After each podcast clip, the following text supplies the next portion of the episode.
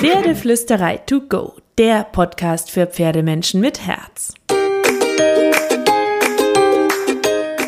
Heute mit deinem neuen Mindset.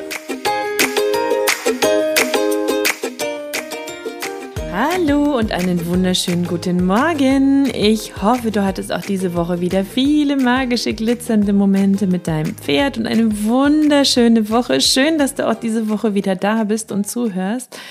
Wenn dir der Podcast gefällt, dann schreib mir doch eine 5-Sterne-Bewertung. Ich freue mich so über deine Bewertungen und Vielleicht möchtest du den Podcast ja auch abonnieren, dann bekommst du ihn jeden Dienstag direkt zu dir geliefert, von wo auch immer du hörst. Zum Beispiel auf dem Weg zum Stall, da höre ich zum, äh, immer meine Podcasts. So, heute will ich mich einem Thema widmen, ich mache nur so eine Art Teaser für dich. Ich habe nämlich vor kurzem einen Artikel für die Natural Horse geschrieben. Das ist ein absolutes Lieblingsmagazin von mir. Und da habe ich mich mit dem Thema beschäftigt, Freund oder Feind? Ist das Pferd unser Freund oder Feind? Und ein bisschen was will ich dir jetzt dazu erzählen. Und dann kannst du losziehen und dir die Natural Horse shoppen und den ganzen Artikel lesen, wenn dich das Thema inspiriert oder dir das Thema gefällt. Ich will natürlich nicht den Artikel nacherzählen. Ich will dir einfach nur ein paar Gedanken zu dem Thema mitgeben, weil ich die Frage mega wichtig finde und auch super, super spannend.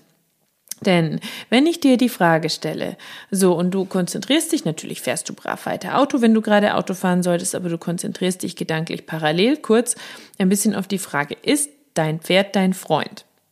Wie würdest du diese Frage spontan beantworten? Ich wette mit einem dicken, lauten, fetten Ja, mein Pferd ist mein Freund. Aber wenn du jetzt ehrlich über die letzten Tage und Wochen nachdenkst, wie du mit deinem Pferd umgegangen bist, an verschiedene Situationen im Training oder im Alltag, hast du dein Pferd wirklich immer so behandelt, wie du einen guten Freund behandeln würdest? Oder ein Familienmitglied, falls du das Wort Freund nicht magst? Oder ein Kind, falls du das Wort Familienmitglied nicht magst. Das ist ja völlig egal. Man verbindet ja mit bestimmten Wörtern bestimmte Dinge. Und natürlich ähm, haben wir mit dem Pferd eine Beziehung, die nicht komplett auf Augenhöhe ist, weil wir ein Stück weit in der Menschenwelt uns besser auskennen und ein Stück weit natürlich auch dem Pferd hier und da Dinge vorgeben. Aber die Frage ist, wie wir das machen.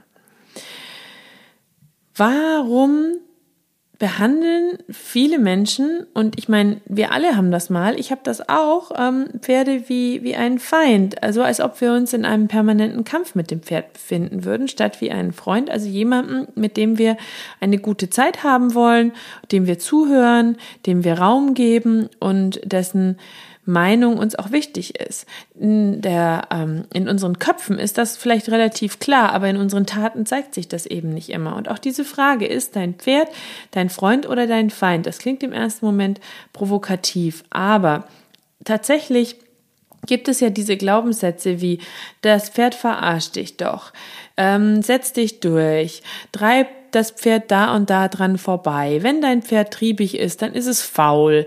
Wenn ähm, es nicht will, dann ist es bockig. Also wir haben so viele Wörter und Glaubenssätze in unseren Köpfen, die uns von klein auf gepredigt werden, die ja mehr an Kontrolle, Kampf, erinnern als an Kommunikation.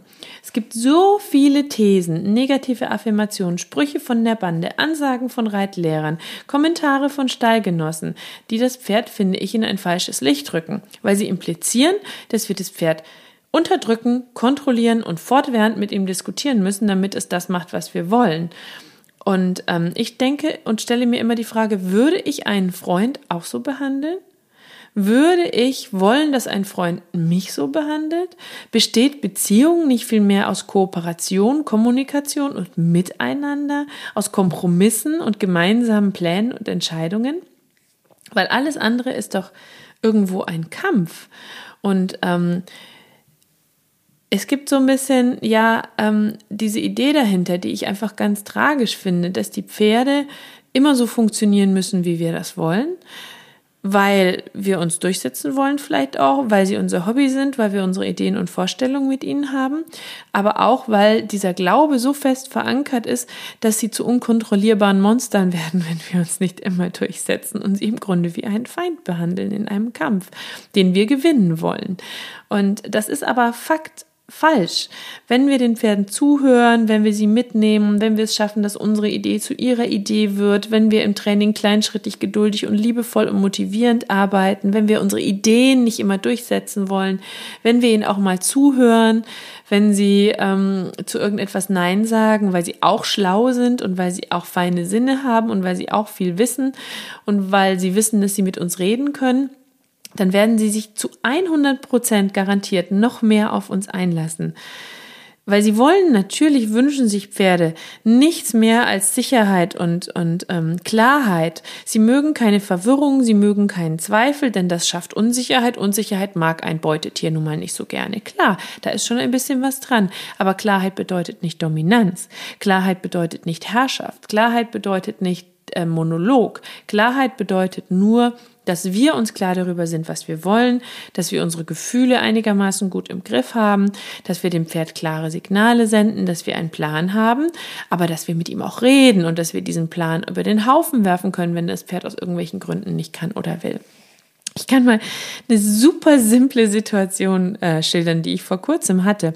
Da hatte ich eine Pferdefotografin bei uns und ähm, wir wollten Fotos auf der Koppel machen, weil ich super oft mit Carrie auf der Koppel trainiere und ähm, ich das einfach nett finde. Es war es ein bisschen matschig an dem Tag und ich habe noch zu ihr gesagt, ich weiß nicht, ob wir einen Galopp hinbekommen heute an der Hand also ich habe vom Boden aus mit ihr auf der Koppel trainiert, weil es ein bisschen rutschig ist. Ich wollte es aber an einer vermeintlich trockenen Stelle trotzdem ganz gerne probieren und habe mein Pferd gebeten, komm galoppier an, komm galoppier an, komm galoppier an und habe immer mehr Energie in das Ganze reingegeben, indem ich meinen Körper nach vorne gebracht habe, selber an Geschwindigkeit aufgenommen habe, ein bisschen die, die Stimmsignale verschärft habe und so. Und Carrie hat so den, den Kopf geschüttelt und hatte so einen inneren Stopper und war wirklich so, ach nein, ich möchte nicht, ach nein, ich möchte nicht.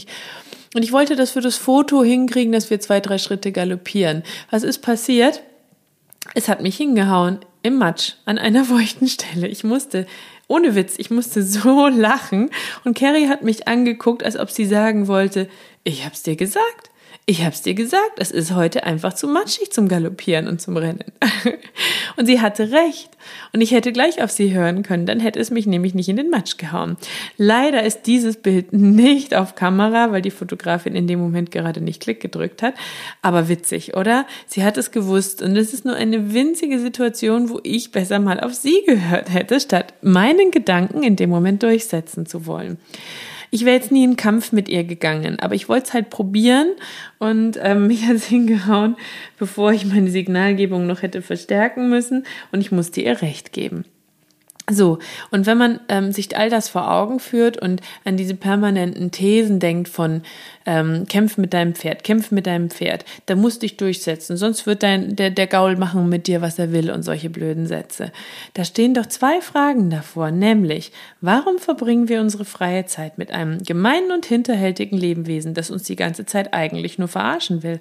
Und zweitens, wenn wir davon ausgehen, dass Pferde als Herdentiere eigentlich gerne Zeit mit anderen verbringen, was sagt das über unser Training und unser Verhalten ihnen gegenüber aus, wenn sie doch alles versuchen, sich diesem Miteinander durch Verarschen zu entziehen?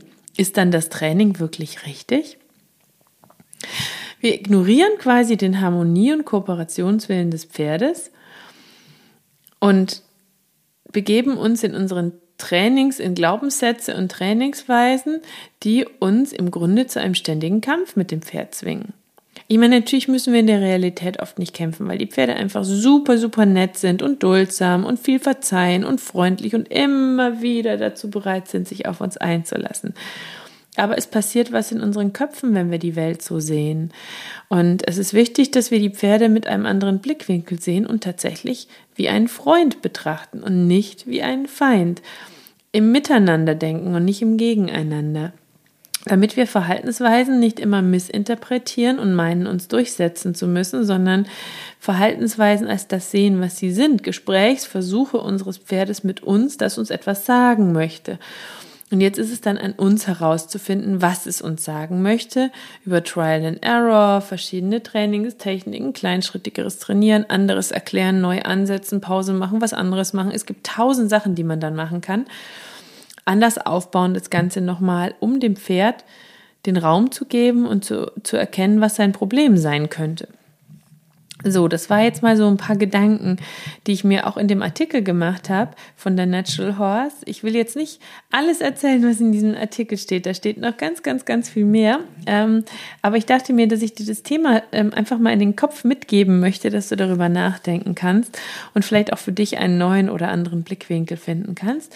Und wenn du alles lesen willst, dann schnapp dir einfach die Natural Horse. Ähm, das ist die Ausgabe 4 aus 2020. Ähm, dann kannst du mehr dazu nachlesen. Außerdem macht es ja eh Spaß, mit einem Pferdemagazin auf dem Sofa zu schmökern. Oder gibt es was Schöneres neben der Zeit im Stall? Und wieso ist es eigentlich so, dass 100% 24 Stunden Pferd nie langweilig werden? Aber das sind wieder andere Fragen. Die können wir ein andermal thematisieren.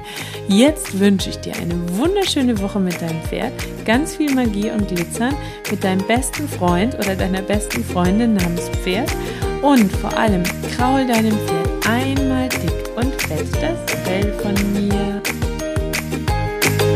Música